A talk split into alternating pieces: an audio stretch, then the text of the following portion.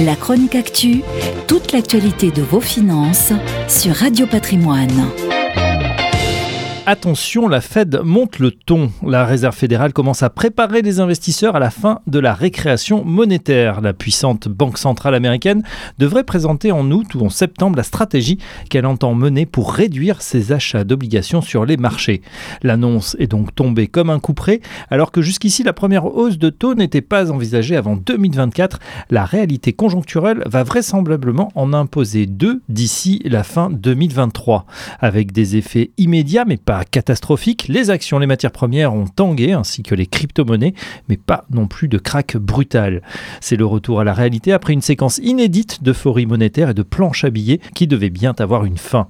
La Fed achète pour l'instant 80 milliards de dollars par mois d'obligations du Trésor et de prêts immobiliers titrisés dans le cadre de sa stratégie d'assouplissement quantitatif, c'est le fameux quantitative easing ou encore QE.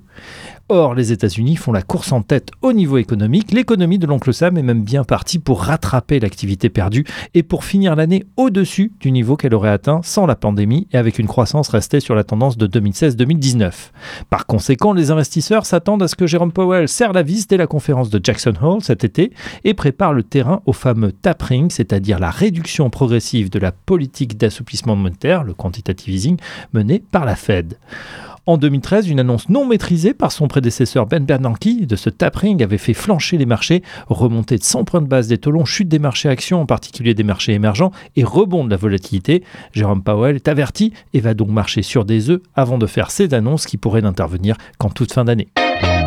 La chronique actu, toute l'actualité de vos finances sur Radio Patrimoine.